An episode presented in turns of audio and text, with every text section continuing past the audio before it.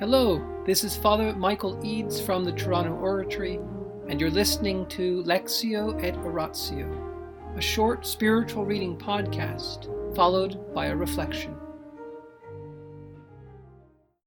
The Life of St. Philip Neri by Antonio Gallonio, Book 3, Section 26.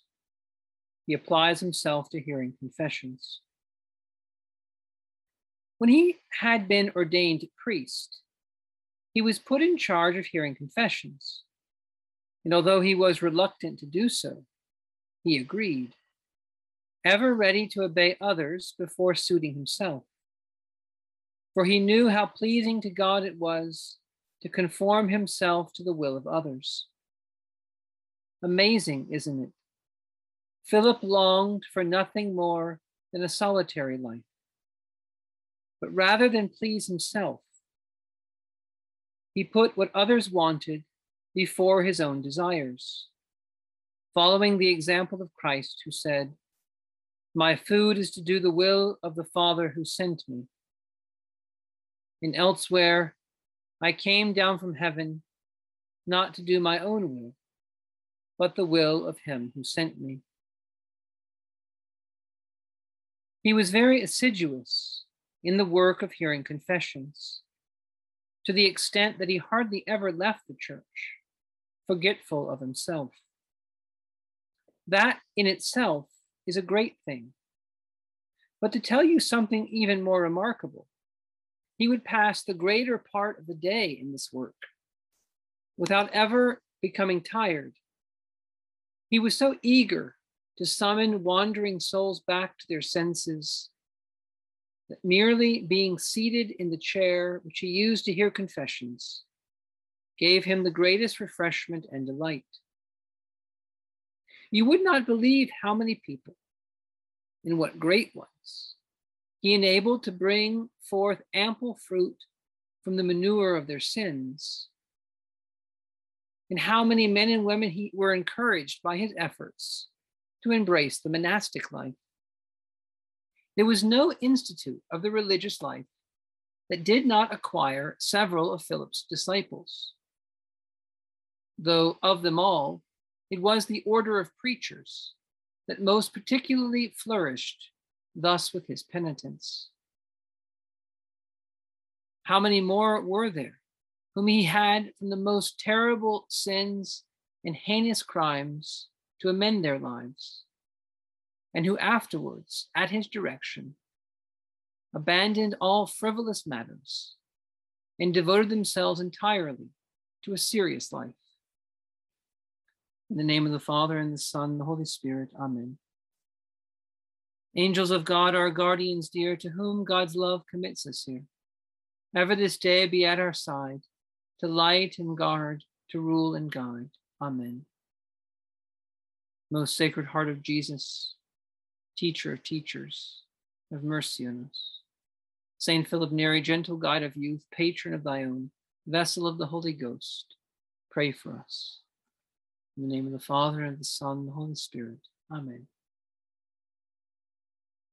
Why do Catholic priests sit in a chair when they hear confessions?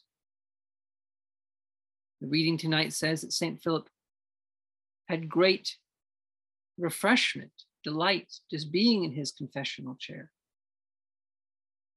Well, of course, a priest, if he has to, can hear confessions anywhere. He could hear confessions standing up. He could hear confessions lying on his bed, St. Philip Neri would sometimes even do. You could hear confessions driving a car. There's no absolute need to have a chair, but but why is it fitting? Why is it so recommended by the church? Well, we have to remember what a confessor is. He's first of all a spiritual father. That's true. St. Philip was there waiting for wandering souls to come back. He's the priest is like the prodigal father in the story of the prodigal son, on the lookout. You know, when you go to confession, God the Father, through the person of his priest, is on the lookout for you. He's waiting for you to return, like the prodigal son He says, I will go back and Tell my father I'm not worthy to be his son. And while the prodigal son is on the way back, the father sees him at a distance because he's on the lookout for him. He's waiting for him. And he runs out to meet him. It's a beautiful parallel of confession there. So this father, the priest is a father. Okay, that's true. He's also a doctor. This is why we have to confess our sins, make known what we've done, so the priest can diagnose, he can offer some medicine in terms of a penance. So the priest is a doctor. But again, that's not exactly why he sits. He's also a teacher. So if we need some instruction, if we need some guidance, the priest is there to teach us. But often teachers stand. But finally, the priest is a judge. He acts as a, as a judge in a tribunal of mercy. This is not like a normal courtroom. If you go to a normal courtroom and say, I'm I confess your sins, you confess your guilt, you admit what you've done, well, then the, the jury and the judge find you guilty. You leave there guilty. You admitted, they don't need to prove it, and they declare you guilty. But in the tribunal of mercy, which is confession, you go and you tell your sins. You say what you've done. You say, I'm guilty of this. And you leave there not guilty. You leave there with all your sins forgiven. When St. Margaret Mary was being tested whether she was really receiving visions of Jesus, her superior said to her, Well, Jesus is really appearing to you ask him next time he appears what I said in my last confession. So St. Mary Margaret asked Jesus the next time he appeared, showing his sacred heart. And Jesus told St. Margaret Mary, in answer to the question, What did my superior confess? Jesus says, I forgot. In other words, through confession, our sins are wiped away, obliterated. They're gone. The guilt is gone. This is why St. Thomas Aquinas says a priest can never break the seal of confession. Because for him to tell another person that this person, so and so, is guilty of this sin, he's lying. Because if that sin is forgiven, it's not true to say that that person is the sinner or that he that he is guilty of this because it's gone. And so the seal of confession is in conformity with the reality of your soul after you go to confession. And so the priest is there as a father, as a doctor, as a teacher, but he's also there as a judge, dispensing God's mercy. And what is he judging? He's not judging you or me when I go to confession. St. Philip is not judging people in that way. Far from it. A Priest thinks highly of people when they come to confession, thinks better of them, if you can even think that way. What's he a judge of? he's only really judging whether what you say is a sin and whether you're sorry. Is that have I heard a sin? Have I heard all the sins that this person can, can name and needs to name? And is this person truly sorry?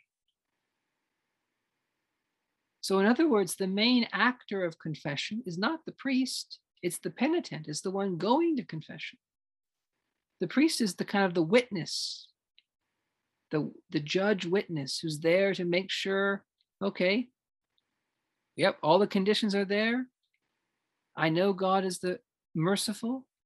And then he issues the great declaration that you're not guilty freeing you from your sins. This court this tribunal of mercy. And so the priest traditionally sits sits not to judge us as guilty, but there sitting to judge us as truly sorry and in the end innocent. Innocent. And St. Philip Neri did not want to take on this role of confessor.